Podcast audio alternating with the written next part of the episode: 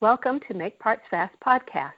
I'm Leslie Langner, editor. I'm here today with Joe DeSimone, C E O and co-founder of Carbon three D. Thank you for joining me today, Joe. Thank you, Leslie. Nice to be with you. Now, you just released news about additional funding from strategic investors G E, B M W Group, Nikon, and J S R of about eighty-one million dollars. What do you think this kind of news says about the current state of the additive manufacturing industry? Well, obviously, we're very excited about having such blue-chip partners join us uh, on our journey. Uh, as you know, a lot of people have big aspirations for the, for the market of additive and more particularly for three D manufacturing. Uh, but as you may also know, that three D manufacturing's really never emerged yet. Uh, mm-hmm. The three D printing world is mostly a prototyping world. And in fact, the three D printing industry is only a four or five billion dollar industry, depending on how you count it.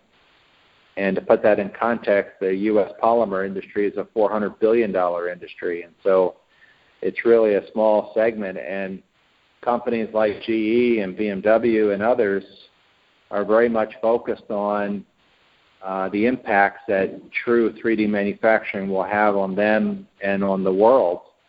And uh, I think this is a vote of confidence in Carbon and our technology to help cross the, the chasm Uh, into three real three D manufacturing.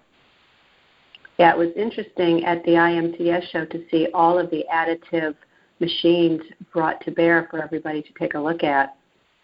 Yeah, it's a it's a fun show to walk around at and to see all the different uh, things. And you know, I was talking to some industry stalwarts, and they were telling me how uh, the additive section is a new one at this meeting.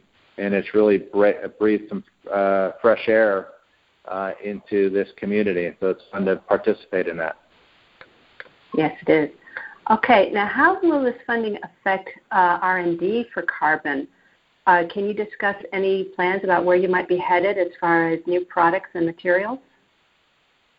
Well, this funding is going to help fuel our expansion. Uh, you know, we had a uh, we had a product introduction in March. Uh, for our M one and our first class of resins mm-hmm. uh, that, that have a you know a rigid polyurethane. We have an elastomer. Uh, we have a cyanate ester, which is a really high-temperature resin. And uh, so this funding will support our expansion in, uh, you know, heavily in North America as we ramp up manufacturing, we ramp up sales, uh, we ramp up customer support. But it also allows us to then bridge to uh, to Europe and Asia Pacific, uh, and so we're pretty excited about that expansion of our business.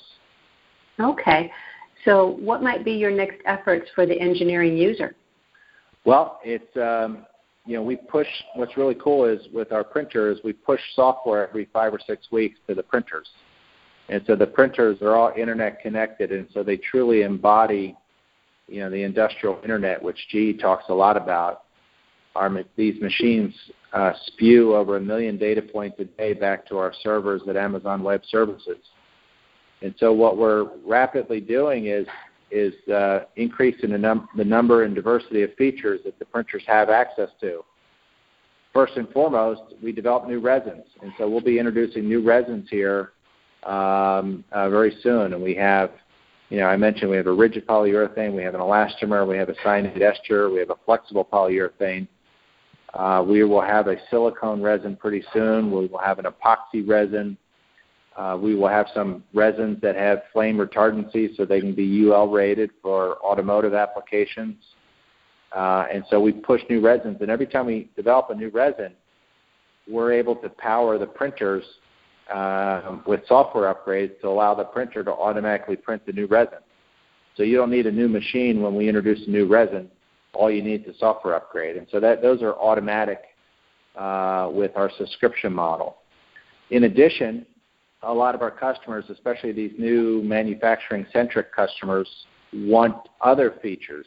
And some of these things include encryption technology, so that the file that we're printing is, is encrypted on the on the printer, uh, and that gives them the, secu- the internet security that they demand.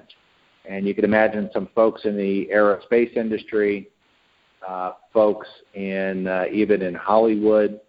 Uh, everybody wants uh, protection and, and internet security, and so we push new capabilities on security.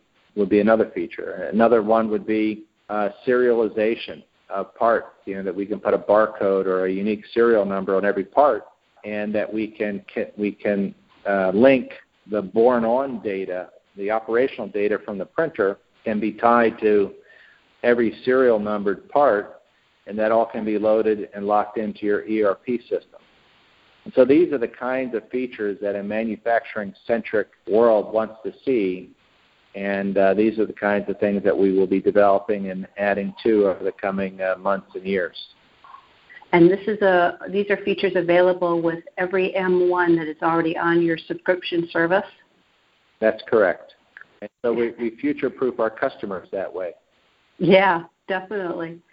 So now with these investors, are they involved in any additional ways with Carbon, such as any collaborative efforts or any R and D development?